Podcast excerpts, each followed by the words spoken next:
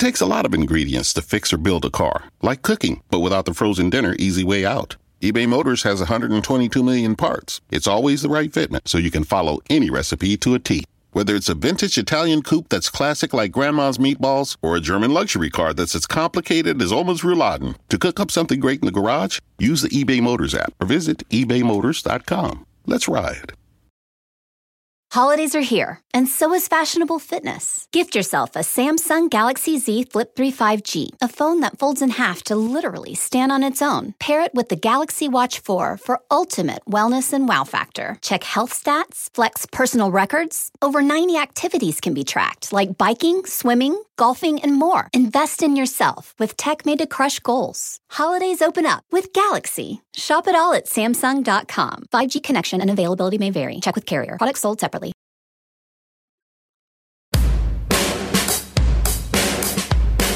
Hey everyone, this is the Elmo's World Podcast.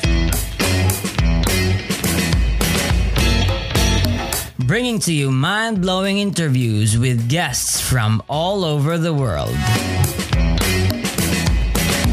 So settle down, relax, and enjoy the show.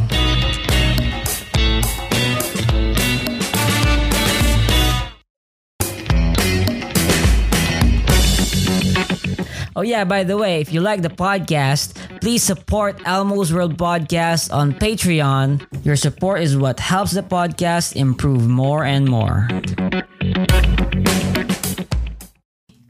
Welcome to Elmo's World Podcast. This is Elmo Ador Jr., your host, and I have my friend Cigu Alfie. He's from Malaysia. Um, Cigu, can you uh, introduce yourself? Yes, hello, Elmo Aldo Jr. I hope that I pronounced that correctly. My name is uh, Cigu Alfie, and I'm from Malaysia. I've been teaching English language and history for the past 26 years, and currently I'm writing a book. And I happened to stumble upon uh, Elmo's post, and we kind of uh, got ourselves uh, in conversations, and it was very interesting. And I'm very honored to be here tonight, today. Yes. Awesome. Yeah. Uh, and you told me you're writing a book, man. And it's uh, you say that it like um covers and unites all of uh, the all forms of human knowledge, like philosophy, religion. Can you tell me more about that? Yes, thank you. Currently, the book is uh, underway. Uh, I've already given it a title. In fact, the title is uh, "The Pathetic and the Divine." It's kind of a Hello. Yeah. Uh, yeah. still on? Yeah. yeah, I am. Yes, yes. The book is called The Pathetic and the Divine. And the idea is pretty simple. It starts off from the view that um, in all of human history, in all of uh, in all of our understanding so far, mm-hmm. um, human beings are basically uh, pathetic creatures. Mm-hmm. Simply to say that we we don't know that much and we have a lot of information and uh, science and indication in us to, in the direction of you know finding out the truth or the true reality about life and existence. Mm-hmm. But yet again, uh, in spite of being so insignificant in terms of size and our uh, uh physical appearance in, in relation to the planet, the stars, galaxies, and the whole universe, we are pretty insignificant uh, mostly insignificant. But then again, I found out that the only uh, rational and realistic way to to traverse and journey in this life is to feel to feel divine, to feel that you are related not just to your physical body, but to the whole universe uh, in, in, general. Mm-hmm. So that's the idea. Mm-hmm. That's why we are each of us are also divine. And in this book, I'm just trying to help uh, process the idea and share the idea in the hope that perhaps it will be useful to uh, all the readers in the future. Mm-hmm. Well, let's talk about how you got into this idea of of man being this pathetic creature with our limited knowledge and how we try to understand uh, the, the, the reality, right? So how did you come about this mm-hmm. concept and uh, soon developed it and actually decide to write a book about it? Yes, thank you for asking that. Uh, it's it's kind of a very slow process. Uh, I st- started out um, being quite able in, in, school, and I always passed my papers uh, quite quite easily, quite effortlessly. But then again, I did not excel in any area of my uh, involvement in any subjects, and I'm quite a jack of a jack of all trades. You know, the one that call it. I was able to do many things, but again, I was not an expert in in any specific area. So I became a teacher, and I I thought of myself, I thought of my life as just drifting through quite successfully without too much challenges. Of course, I made a lot of uh, mistakes and bad choices, but somehow I made it through. I have a family now and have a career. But then again, it always dawned on me every night before I go to sleep and every, every morning when I wake up. The same questions keep coming to me. What's the meaning of life? Who am I? And who are these people? And why is it that we are alive and we are rewarded with such a wonderful, wonderful life, you know, physical experiences, emotional experiences, and also the, our imagination is almost limitless. We can be anywhere, anytime, you know, in the fabric of space and time. And it, it dawned on me that somehow uh, I understand that existence is actually eternal, you know, um, I incorporate a lot of ideas from many areas of life. Uh, my family is not that religious, but uh, I somehow uh, self-taught myself uh, a lot of things in religions because my family has been a Muslim uh, since the beginning, and uh, I learned to pray and read the Quran and the translations, basically all on my own without any specific teachings. And and then I realized that the source of information may not necessarily come from one place. Uh, am I relating? Am I relating still to you? Uh, yeah, yeah, yeah. Keep say talking, brother. You're speaking the truth. Yes. Uh, the true source of information about the true reality may not necessarily come from one place. You know, uh, being a believer on my life and perhaps indoctrinated and swayed and too deep seated in many aspects of the fundamentals of being a believer. I, realized that. I was also I have also been very interested in uh, being open minded, opening myself to all possible areas of thinking of psychologies and all that. And uh, I think I'm quite talented in the sense that I can imagine myself being someone else. I can imagine myself being an atheist. I can imagine myself being a Christian, being a Hindu. I can imagine myself being an agnostic, and so on and so forth. And uh, it's it's it's really wonderful. It's it's truly magical, actually. And I come to a point where I saw that information can come from my religious uh, scholars in the mosque, you know, in the madrasas and all all the sheikhs and all the books that I'm reading. And information can come from just listening to songs. Information can come from just watching people. Um, information can just come from, in fact, it can come from watching all the vile and terrible stuff that is happening. They're happening all over the world, oh, every every day, day in and day out. Um, I, when I look at criminals, for example, when I look at prostitutes and and drug dealers and swindlers and all that, uh, those people who are, you know, convicted in a court and sent to prison and all that, I don't feel that kind of uh, being repelled from them, or I don't feel the repugnance towards all those crimes and evil things and that people do. I kind of get into a, a sense, a mode of understanding I, I, I, I found myself able to see the reasons and all the intricacies of the life experiences that has brought all these people to do all those wonderful things and all those terrible things.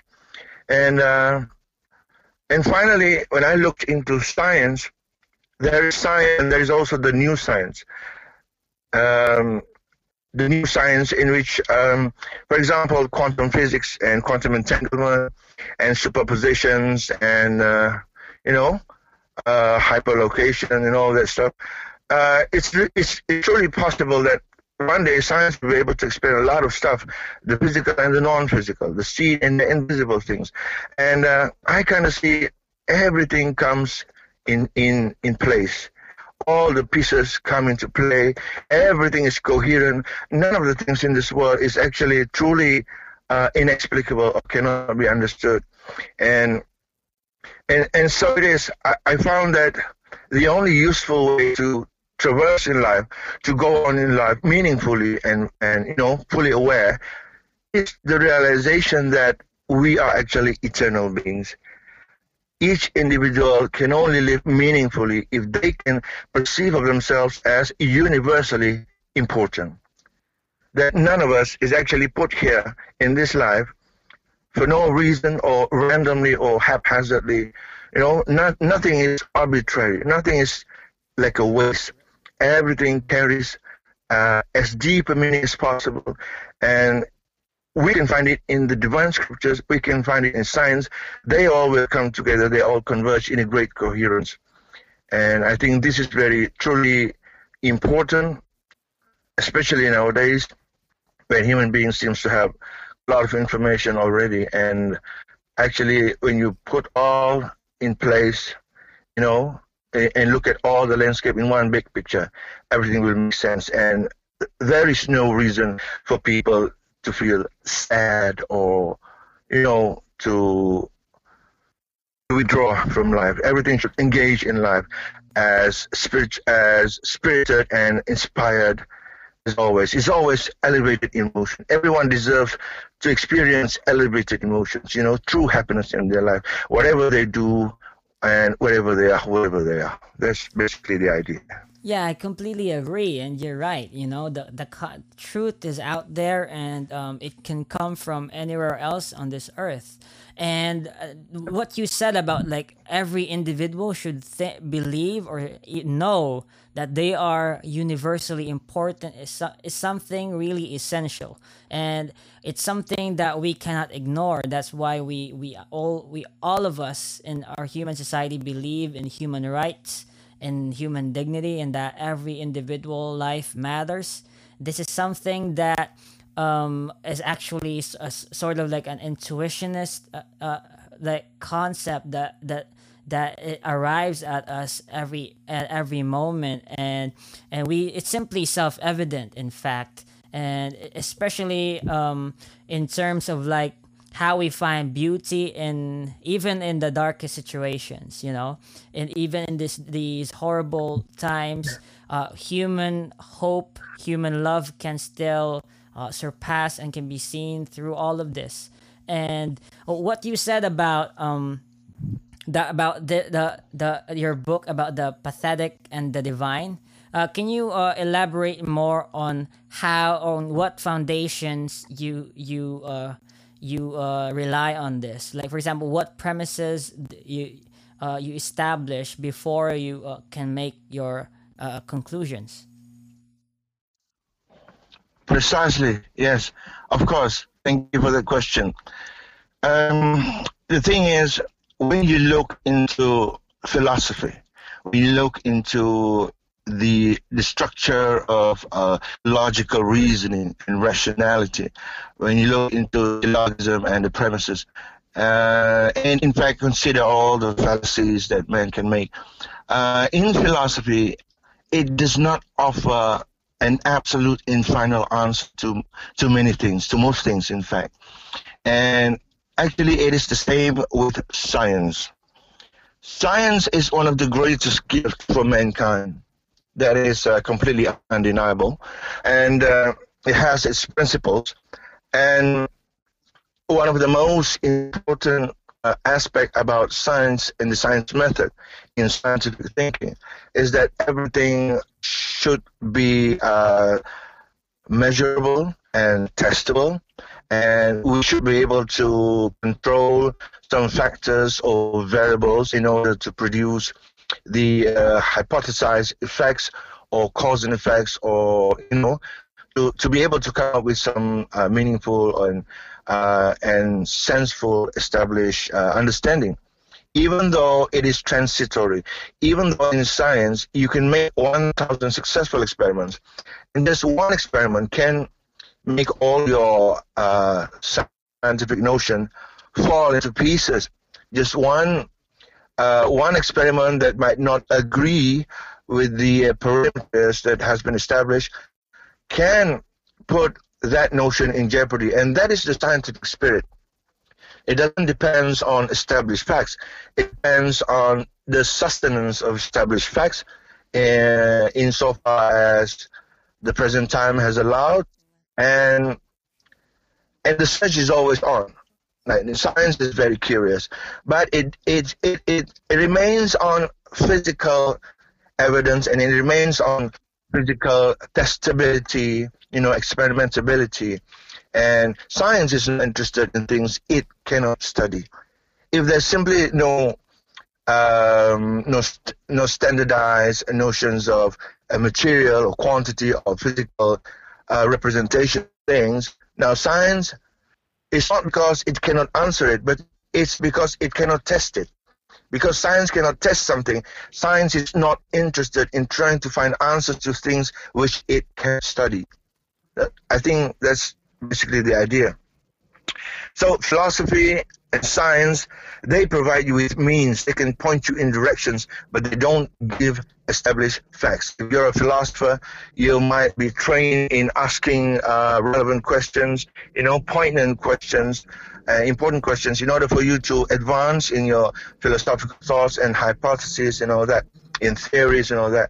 And uh, and science, in terms of physical science, that is as far as it can bring you to to to lead you to physical uh, notions, and also ultimately, I think it is safe to say that science will give you a lot of uh, extensive amounts of indications and signs about the true reality of the universe, of living, and of existence. But yes, and then there was this uh, ancient notion that science and religion should should go against each other. Well, I'm not an expert in all the scriptures, in all revelations and, and all the divine religion, but uh, I have been a Muslim all my life, and uh, I'm only qualified to view the situation from the amount of information that I uh, that I understand, and I understand the Quran, and I have always trained myself to to to put them side by side and see. the thing is, uh, the Quran is not a scientific textbook. It's not a history textbook. It's not a book on economics or politics. It's not. Um, it's a divine revelation, and it's it's trying to cover all questions about all things. And the way to do that, because when you look at historical notions in the Quran, it it it doesn't trap itself into a, a, quagmire. For example, when it talks about uh, Moses and the and the Exodus, when it talks about the creations of the heavens and the earth and the first human beings, uh, it doesn't give you specific dates. It doesn't give you, uh, you know, um, a kind of a a kind of a measurement device, but it gives you the historical notion. That was that's what it provides. And of course, we can argue that okay, some people might look and at a few things in the Quran and then they say this conflicts, this is clashing with these uh, other scientific notions and established facts. Well, of course, we can do that. It, it's called exploration, but insofar as uh, the research, my own research that I'm doing, I look at Revelations, and the most interesting thing is when you look at the Quran, it is actually telling you um, about the other religions. As you know, the Quran began its revelation when uh, Prophet Muhammad was 40, 41 years old It continued on for about 23 years. And that there's a specific period where it started and where it ended, and this happened in the 7th century uh, beginning from 571 AD to 6, I think it's 6, 6, 617 or somewhere there. Yes, specific 23 years of revelations, and it ended. And it puts the Quran at a very interesting the timeline of the human history, where it's able to account for the fact and all the revelations that has come before it was revealed, before the Quran itself was revealed. Then also it established the fact that Prophet Muhammad was the the last of the long line of prophets, and divine revelations ended where when he ended his revelation, when he died, and all that. And I sort of overlay that and compare that with all the history of mankind. And yeah, that's it. It it's able to describe all the religions. When I look at all the other religions, I can see the fact that they all came from one same single source. And throughout time, these, this uh, revelation had been uh, improved upon. It has been a- added on, and it's part of a natural human trait to be able to, you know, uh, improve on some things, and sometimes they, and the Quran claims that sometimes because of this enthusiasm, they can just create new things, create new stuff to make them align with their with their own thinking, and then they claim that this is God's revelation. Quran, in specific places in many areas in the Quran, it says that it claims that a woe to those who who concocted something and then they claim this is from from God. And this can be a religious debate, but I don't. I'm not interested in taking that approach and bring it to the world to discuss with all of my readers who can come from all sorts of uh, all sorts of life, all races, all traditions, you know, uh, religions, other religions. So, so the the the the approach that I take is that I bring this thought and I bring everything. I bring the fine arts. I bring history, a well-established histories and facts, and I, I bring uh, science and technology, and I bring all the everyday things like that we can find even until today. And I try to share with my audience that everything is connected. Nothing is random. Nothing is haphazard. Everything is telling you one story, and and ultimately that's where you discover that each and everyone else deserves to know that we are universally significant. I mean, I don't know Aldo Jr. I don't know mm-hmm. you physically, right? Mm-hmm. Uh, but then, yes, but then when I think of you, I can only think of somebody who is universally significant. I have full, complete respect for this other person. You know, it helps me when I walk around and I meet strangers.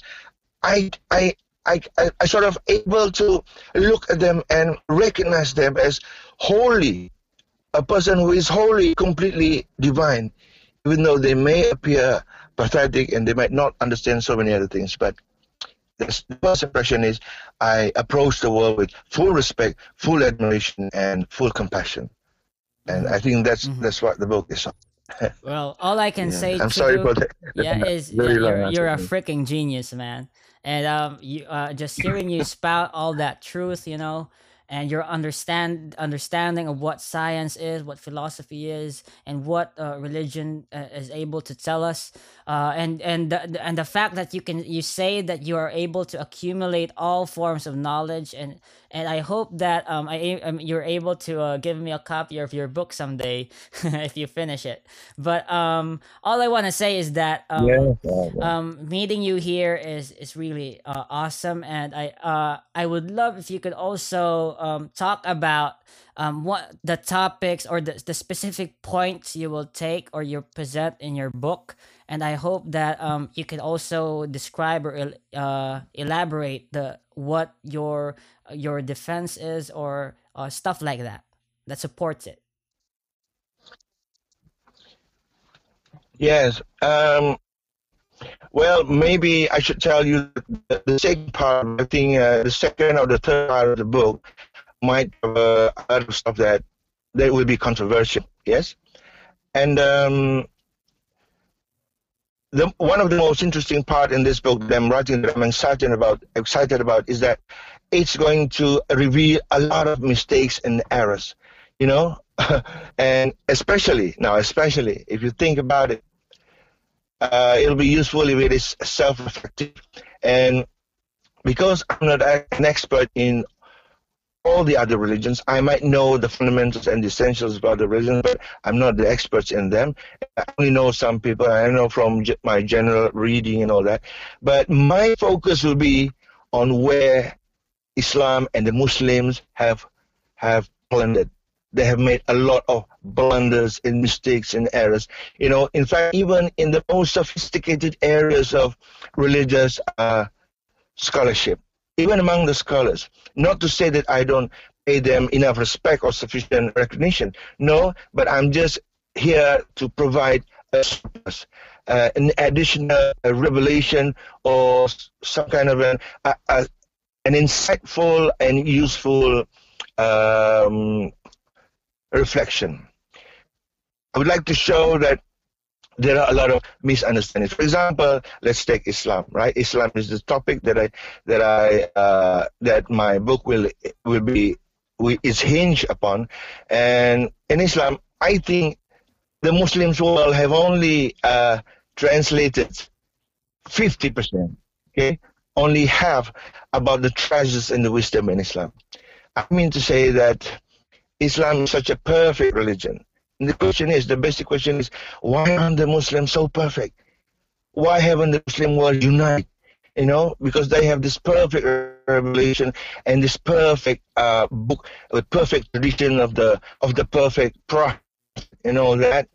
Why aren't they uh, give evidence of uh, of governance and you know uh, in building nations in in social practice even in economics you know a lot of stuff that people don't know about Islam. Yes I I agree that um, if you dwell deeper into Islam then you get to know that and there's almost not an area of life that uh, it is not covered either by the the revelations in the Quran or by the uh, conveyance of the tradition from the uh, hadith sahih or authentic hadith or the livelihood of the prophet and all that. But then again, even the Muslims are missing a lot of things. So that is what that's one of the heavy burdens that I'm carrying uh, in book. And as you say, what be my difference? There is no difference actually, because I, the, the, the, objective of the book is not to point to people's uh, mistakes. Basically, uh, for example, I don't try to criticize or Hinduism or the agnostics, atheism. Even point out their strong points. I might even point out how, how useful and relevant they are because the final judgment is not in the hands of men. That's that's ultimately the established fact that I'm uh, depending upon. The final judgment, because science doesn't give you, philosophy doesn't give you, the history, history comes to you with, with interpretation, and history is according to those the writers of the history. We all that. So uh, beyond this subjectivity, quagmire, and this uh, the plethora of uh, you know opinions and standpoints, the world is not that shattered. Actually, they all come together, and I I don't I don't prepare my defense because I'm not attacking anyone. I'm revealing how uh, some things that are already there. Things are already there. People can easily relate to. They can understand passions, love, mercy, justice, uh, equality and fairness and human rights and so on and so forth, even the rights of the flora and fauna, you know, even the sustenance of the planet and all that. So, so that's the thing. It might not be so much about defense, it, more on a living a book that's gonna, you know, hopefully it'll be remain useful for the benefits of the generations to come. That's it. Mm-hmm, mm-hmm. I guess then uh, you say that you present uh, some criticisms, but not all, and you you might actually bring their strong points, right? For example, in Islam. But uh, in a way, I, I want to know what you're act what new thing you're actually presenting. You're sort of uh, uh presenting, I guess, a whole uh or a holistic view or take on knowledge, uh, especially religious ones and what is your goal here? What is the vision that you're trying to present to the world? Yes, I think you might be also talking about the uh, solutions or the conclusions that people can benefit from the book towards the end. Uh, am, I, am I right? Uh, what is offering in the end? Is right? Yeah, yeah, yeah, yeah. yes. Well, now, as I told you, the book is in process, and I've got all this thing uh, laid out in front of me, and I have to admit that I'm still in the process of uh, coming to terms with the conclusion of the book. The conclusion of the book is something that people need, but they can't seem to arrive at it. For example, what do we want? We want a, a world in peace and harmony. We want the world to, we want people to experience life. We want mutual respect. And that's not, that's, that's what we are not getting the uh, people of the world are still viewing themselves as separate, as different, as me and you, one self and the other. And, and that's basically the reason. It doesn't matter how sweet you appear in front of people, but, you know, as one expert told me, like if you go to uh, a primary, an elementary school, you know, school with young kids, they can tell you instantly which teachers I can love them and which teachers actually don't like them. They can tell you almost immediately. All right? Because human beings were endowed with this special gift, especially children, and the more they have some some kind of feelers or antennas that you know goes out feel and touch the world in ways that we as grown-ups have forgotten, have forgotten to do. And they can sense love and compassion. They can sense your your your sympathy and your empathy and you, how much you feel together, your love and compassion. That's it. And they can sense we don't like them. Now, people in this world, they still don't like each other. They still cannot find it in their hearts to have to give full respect and recognitions towards the others, simply because I'm a Muslim and you're a Christian. Because I'm, I'm a nihilist and you are a, a perfectionist and you know stuff like that. You know ultimately hopefully this book will uh, allow people to go into uh,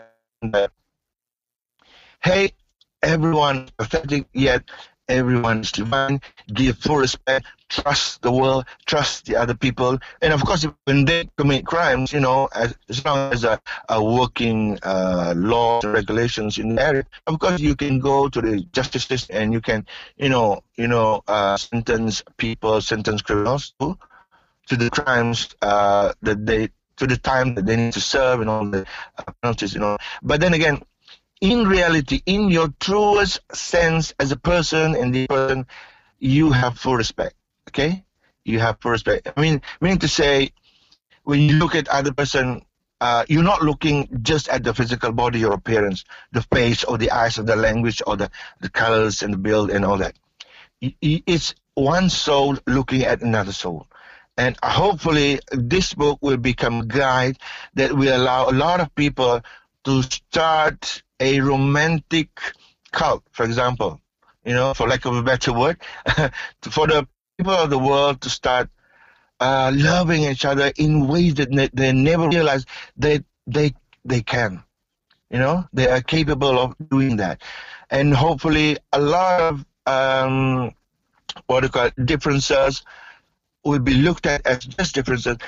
Meaning to say, if you have, if you want to debate on which religion is true, do it and bring it in a closed arena, you know, only for those who are interested in debating and looking at the facts and comparing them, but not in the open. Meaning to say, uh, for example, the Muslim world, let's take the Muslim world, for example, they will do the best kind of job as Muslim, you know, as in proselytizing and spreading the word of Islam, if they can show to the world the true examples. If they can become exemplary, that's it.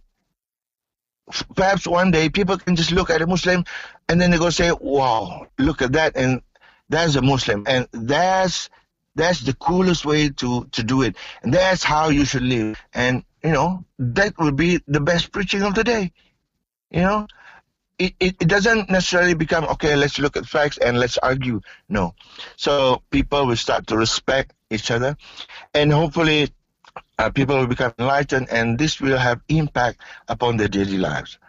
When they wake up every morning feeling they trust the world and that they have respect for themselves as well as others and they can even trust the natural world you know how things work and they become less fearful of yeah, of things that are unknown, and uh, yeah, that's it. So realizing that they are pathetic, they are divine, I think that is the perfect solution for that the world needs today. Wow, that's awesome, awesome. Yes. Yeah, and um, now that you uh, discussed a sort of uh, the divine part of uh, us being humans. You know, we have this universal importance. I guess then uh, I want to ask if you you believe in God as well, or what kind of or what concept of God do you believe in? Uh, yeah. Well, thank you very much for the question. I think that's one of the eternal questions that people have been asking throughout uh, centuries and millennia, in fact. And all right. Uh, I, I guess the first thing that I can reflect upon uh, in this sense is that there is a verse in the Quran. I don't know if you know it, but most people who have studied a little bit, you know, and, and look around for specific and relevant information in uh, areas of research that they are looking at.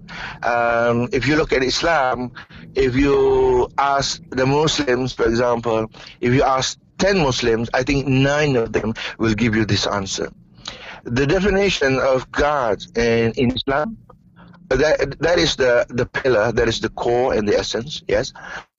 And the funny thing is, most people don't realize that in Islam, the definition is in the negative, meaning to say, okay, now, now this relates to to my own research, my own uh, what do you call that uh, indulgence upon the question, right? When I told you that you can you you can ask philosophy, but you, you you won't get to the absolute answer. You can look at science, and science will give you the signs of the greatness of God, and this is from the Quran. The Quran says, uh, "Look at the signs of the greatness of God." The Quran says, uh, God says, if I may use the word Allah in Islam, God is Allah. Allah is just a name. Allah says, don't ask of me of my essence, but look at the signs of my greatness. Now, this is the fundamental uh, principle. Don't don't look for my essence. You know, don't try to get a grip on my essence on of who who or what I am, but just look at the signs of my greatness. Now, this is crucial because this has been the guideline for most Muslims. That's why um, when people say, "Where is your God?" They, they, they, they don't know what to say because, you know, I haven't seen my God with my eyes. How do you expect to show you God with your eyes? You know, things like that. If you want to take it as in simple terms, but basically that's it. We, we, cannot find the essence. We can only look at the signs of His greatness. That's one. But uh, it, it, goes along with the, the verse, the first verse in the Quran. Basically, uh, namely, this is verse 112 uh, it's quite popular. It's a very short chapter. It contains only four lines, and it's uh, chapter one and twelve, verse one, verse two, four. It's very simple, it, and it's very short. It says, "Kul wallahu ahad."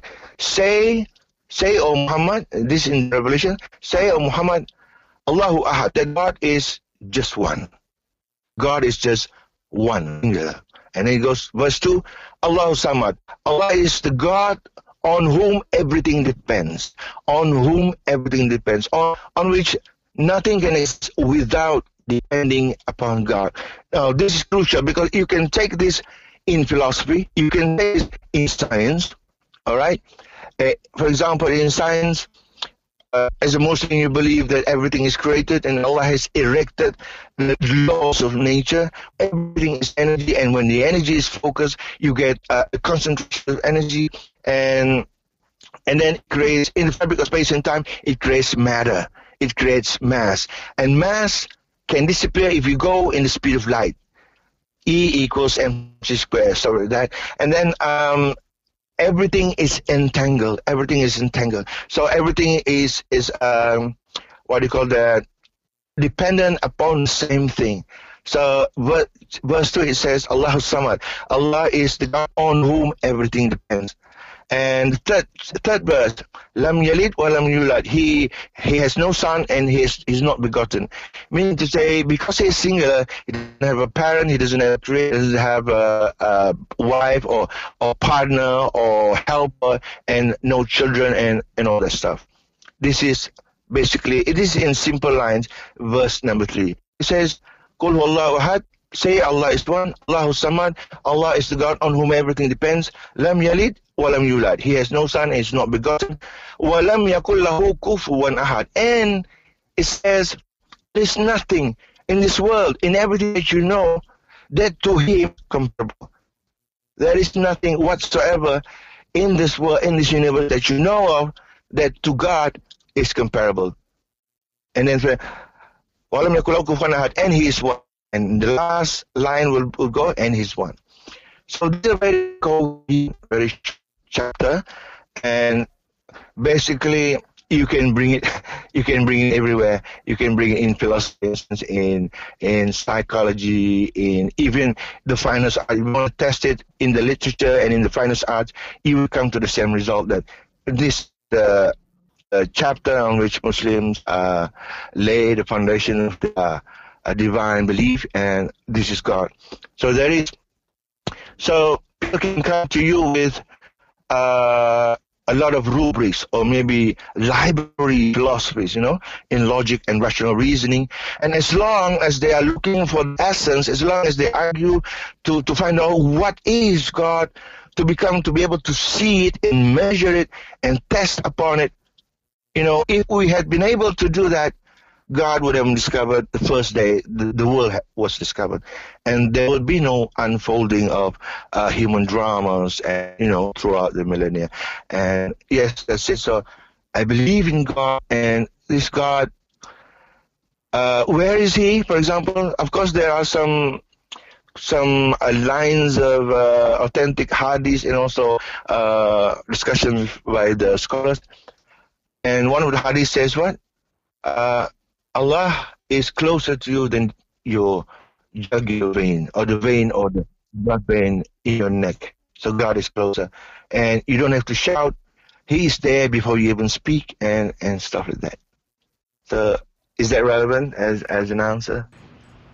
So yeah, so yeah. my question would be is um, now that you have this uh, belief in God, but ultimately, though, what do you think is the purpose of hmm. why we are here? Why there is suffering? Where there, there's a, this problem of evil? Why does did, did he have to create some sort of will, or even this hu- humans that that interact with, with each other are able to love, hope, or even actually hate each other? What do you think are, is the purpose of this?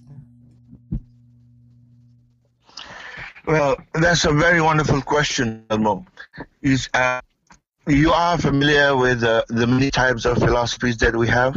Yeah, yeah, For yeah. example, I do. I do. Uh, yeah, and uh, there is one philosophy, uh, the the nihilism, or example by Friedrich Nietzsche. Say he's a. Some people say he's a, a nihilist. nihilist Frederick Nietzsche says God is dead. Yes, we have killed God. Yes, you remember that? Yeah, um, I think uh, Nietzsche though is uh, an existentialist in my opinion, but I, a lot of people do in the modern age do see him as a nihilist, yeah. but that's not how I how I see it. Yeah. Well, it's very interesting. Very well, thank you. And yes, he is uh, the existential it was uh, made popular by Albert Camus, if I'm not mistaken. In one of his novels, he, he wrote the novel The Stranger, and as an existential, uh, he he killed a person, and yet uh, in his philosophy, there was no need for him to to act as if uh, it is known, and he, he he continued on with his life without feeling remorse or guilt, and it was never discovered, and you know if you kill a person and then you're not discovered, it then doesn't mean anything as an existential. you know. And um, yes, for Friedrich Nietzsche, I think he's more well, in my perspective, he's often talked of as uh, as a nihilist. But the thing is, all the philosophies that we have, we can think of, that we have learned, we have discovered, they are all relevant in order to achieve the big picture. It's my idea. You know, you have to consider, for even for for example, like like in in spirituality, atheism is not useless. You know, it's it's only a matter of the unfolding of the events in the world that we find some people are atheists. Some people they they they just lack the belief. As long as they, they are not convinced by the evidence, they cannot lie to themselves and bring themselves to believe that there is God if with all their mental and emotional capacity, psychological capacity, they cannot arrive at the conclusion that that God exists. Well, they are atheists, and you cannot c- kill them, or you cannot say that they will go straight to hell. You know, that's the difference in in my view. That's why I'm writing this book because I don't find any any scholar colleagues to discuss such matters. It, it's quite difficult, and um, so the your question was why are there so many things? all the things we want, all the things that we don't want. Why do evil exist? Why even Satan is let loose around the world? Well, let me tell you, everything is divine. Everything is divine. Everything is within God's power. You know, sometimes people say, How do you know you are powerful? Able to hurt a person or kill a person, and yet you don't. And yet you don't you know, in Islam, there, there there's this thing they call 99 great names. Okay, 99 names of Allah. Uh, these are basically characteristics and traits, divine characteristics that are attributable to to Allah alone. To be able to to to become omni, to say to acquire all those traits, 99 names, and one of the names is the most patient the most patient. You know, you think about it, thousands and thousands, hundreds of thousands of people are committing blasphemy, you know, are saying bad things and wrong things and slander and lies. Yeah, in, in my perspective, lies about God. And yet God does not, you know, put them to death or strike them with lightning in the instant. And for example, you can take the Quran, you can burn the Quran, you can use the Quran to wipe your ass, for example, you know, just to, to show your repugnance and to show that you rebel. And that is not proof that, that God is not powerful enough to, to hurt you back or, you know, to punish you because of that mistakes uh, in the instance. No.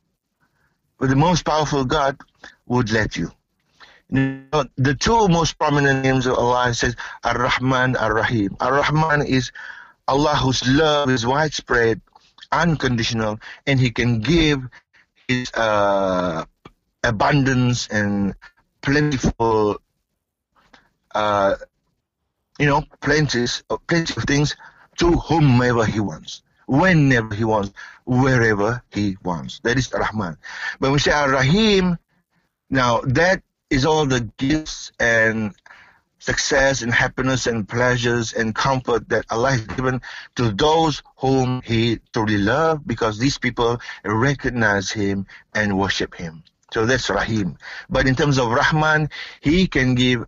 You can become a criminal, a more successful uh, drug dealers like like Pablo Escobar, and you can still experience wealth and abundance and enjoyment. You can uh, indulge in all your lust and desires and you know all the wildest thing you can think of, and then you die. Yes, it's possible, and so when you exist forever, if that's the understanding you can get from your religion and from all your science and philosophy, that you exist forever, there is a uh, afterlife and there is justice. If Pablo Escobar, for example, he died without without getting any any uh, what do you call that reciprocity or punishment for all the crimes that he did, for all the lives that he took, and for all the oppressions and injustices that he uh, he, he instilled upon man, and yet he was not punished. And what does the Quran says? Uh, it says, uh, "And God will not be unjust to you, even in the amount of an atom, even in the amount of an atom." So, I think you have to view uh, the purpose of life, as the Quran says, it is for God to test you. Now, it sounds casual, it sounds rather flippant and simplistic. You know, a test, why should he test us? He's God. He's able to give everybody everything that they want. He can give pleasures. He can feed all the hungry mouths in the world throughout uh, billions of years if he wants to. If he wants to. But is that is that how it's going to work? You know, you have to go back to, to the drawing board. You have to go back to your philosophy. You have to go back to your logical and cause and effect. You know, you can go forward or backward, you know, in time. You can look all the variables. you can look all the drama, all the possibilities, all the all the possibilities you can think of, and you will come to the conclusion that the world needs to run to traverse this way. Evil needs to exist. People need to suffer. If you go to a, a, a simpler uh, illustration example, what is eating? You eat, okay? People eat, but do you eat well? Do you enjoy? What is the pleasure of eating? When the food tastes really nice, when you are really, really hungry, and the the the dish is served very well balanced, and all the ingredients are put just nicely in most perfect, a, a perfect uh, measurement served this way and then you eat and the pleasure is you know uh you cannot you cannot find this kind of pleasure. If you are deeply hungry you will eat with deep pleasures. And for that pleasure you need to to be hungry. For you to taste the magical the bewildering pleasure of drinking fresh water. You know you have to be truly truly thirsty so uh, that's the thing. Some people call it duality. Some people call it, you know, well, that's just your thinking, but but no, you can check on your philosophy. You can check on your logic. All right, uh, it has the world needs to traverse this way, and yeah, sometimes I think about it. Why does God create Satan when He knows that Satan is going to go against Him? Well, He's God. Uh, what is not understood by God? Evil is his creation. You know, uh, suffering, um, pain is all his creations. So for the world to unfold, you know, this world, this universe is the statement, the divine statement of God. So when he express this statement of his divine power and mastery over things, he has the full uh, uh authority to say how it will unfold. And because of that, you know, some people say, why, uh, why do good, good people uh, suffer a lot of injustices? And it's the same way, why do, uh, but in, at the same token, um, suffering is for everyone. Everyone can can find difficulties and problems. In fact, you cannot run away from problems. If you have everything in this world, everything that you want, there will always be one more thing that you want. It will never be enough. So, so I think, so I think that's why we need to uh, open ourselves to these kinds of uh, thinking, to this kind of, you know, putting everything together and let you see that finally you get to say that, oh, when I cry, before I cry, Allah cries. Before I feel hungry, Allah is the one, is the creator of that hunger, and Allah knows what is hungry. He is the originator of the suffering of hunger, and He is hungry first before you are hungry. So the line is always there. You you are never separated. No one is ever separated from God or from each other. Uh, so I hope that is uh, relevant, Elmo. Yeah, it is. It is. It is. And to ask you one last question, Cigu, because I I think we're uh, almost uh, an hour now, and I want to ask you this question. And my, my question is, um, yes, uh, uh, to what uh, vision do you have for this world? You know, it, it it might seem messed up right now, and probably take like ten more centuries before we reach some sort of utopia. But in a way, what uh, kind of world can we uh, or what kind of actions can we take to make this world a better way in our own personal uh, steps? Thank you Elmo um, i think if people spend more time you know looking at these things the way that perhaps i've suggested and i'm not the only one doing this and i think this is a culture and a, a, in a genre that people are now looking at, and I hope it's relevant. And I think once you realize that you are pathetic and you are divine, right? Now people need to know this. Once you realize that, then you understand the true value of the moments that you go through, of the things that you do. You know, not not a big thing. Like I'm a teacher, I'm trying to educate young generation. Oh, that's such a big thing. I, I cannot even measure that, right? Yeah, it's the thing. For example, like me, I'm a teacher. When I step, when I start walking into my classroom, right? Uh, I when I started walking, when I start to walk into my classroom, every step of the way is divine. Every step of the way is not random, is not meaningless. It's full of sense, it's full of meaning, it's full of life, and it's full of and the eternity is there. Eternity is there.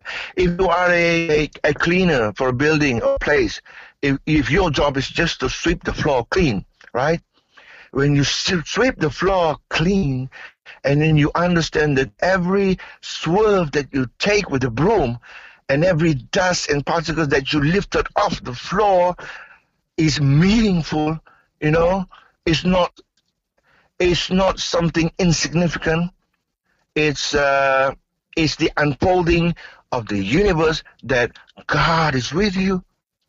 And you, you, you don't have to brag about it it's it's a pleasure it's a pleasure that fulfills itself. When people start to do this if you're running a big company, if you're president of a country, if you are a blogger who's producing a, a, a short program like what we're doing now, um, every moment that goes along, you know, every second that ticks and talks in the fabric of space and time, everything is meaningful. Everything is bringing you closer to the ultimate truth, to the realization and the completion of your story. And when more and more people start to do this, hopefully people will forget to hate. People will forget to to be suspicious. I'm not talking about being, you know, uh, callously suspicious. And you know, when people come to you with a knife or a, or a pointed gun, you don't go and hug them, of course not. but uh, I'm talking about the the general day-to-day living that people everyone goes through when you look at your mother when you look at your brother it's like looking at them for the first time when you when you are about to leave your house when you pack up your bag if you start to go to work or to your uh, college for lectures and then when you say bye-bye to your mom it's like saying goodbye for the last and final time it's like you are not coming back to see your mother can you can you imagine that that that feeling, that elevated emotion, mm-hmm. the emotion that's so strong and so yes. And uh, when you come back to your house, as you start walking to your house, the house might be there, the house might not be there. You are completely, you don't have any control over things. And when you arrive at the house and the house is there, and then you meet your father or meet your little brother, it's like you're meeting them for the first time. Can you imagine the, the joy and the elevated emotion that you can have at that time? So when people start to reach at this level, um, life will be like, like, like in heaven. Life will be like in heaven. When you're standing on the ground and then you feel your feet touching the ground and then you say that you stand in awe, amazing awe and bewilderment and amazement and gratefulness. And, you know, just listen to the experts. This is what they want you to experience. And with this kind of understanding, you you don't go live. You go. You don't go through life the same way that you have before. Tonight, for example, tonight I'm on my way home. I'll be reaching my home, my house. It's not the first time. Maybe it's the 1,000 or the 2,000 times. But as I reach my home and feel like I've reached there for the first time, can you imagine the joy and elations that I'm experiencing? That I want people to share this. That's it. Awesome. And that's a great answer, my friend. And um, thank you so much for being on my podcast. And I really enjoyed this conversation, Cigu. And um, wow, Emil, yes, I'm I'm the one who's honored. Yes, thank you very much. yeah, uh, I I pretty much just uh, ask you questions, but to me, like I I love listening to my, guests who are very very interesting. You know, from all around the world and uh, you surprised me, man. I didn't expect this wisdom to come from from from you. Uh, it's really uh, amazing. You know, it's a, a, awesome phenomenon where like um yeah such uh, even an individual who who you, know like uh, for for me for instance i i i'm just young i, I don't uh, know much about the world but for me to be able to uh, connect with someone who's who's deep into this uh, philosophical uh, knowledge, you know, and uh, it's it's just something that I never expected in my life. But yeah, so thank you so much. And, yeah. Mm-hmm. goodbye, man. Yes, and I, I envy you. I envy you because you are given such a magical opportunity to be able to interact with people, and I'm just one people, and I'm grateful for this night, and I think um, this has been such a wonderful and divine appointment that one of the appointments that I have. And you are divine, my friend. You are divine. Thank you. Yes. Bye, man. Okay. Bye bye. Thank you. Take care. And all the best. I'll be enjoying your show from now on. yeah, okay. bye, dude. Right. So that's the end of it. Thanks for tuning in, guys. This is your host, Elmo Ador Jr. And Thank you for listening in and please subscribe. Please follow us on Facebook. Please please follow this. Please. Thanks.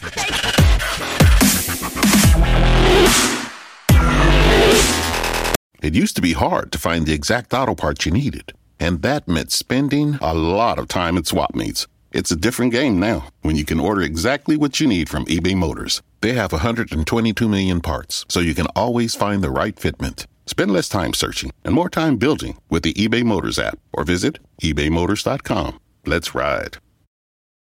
Holidays are here, and so is fashionable fitness. Gift yourself a Samsung Galaxy Z Flip 3 5G, a phone that folds in half to literally stand on its own. Pair it with the Galaxy Watch 4 for ultimate wellness and wow factor. Check health stats, flex personal records. Over 90 activities can be tracked, like biking, swimming, golfing, and more. Invest in yourself with tech made to crush goals. Holidays open up with Galaxy. Shop it all at Samsung.com. 5G connection and availability may vary. Check with carrier. Products sold separately.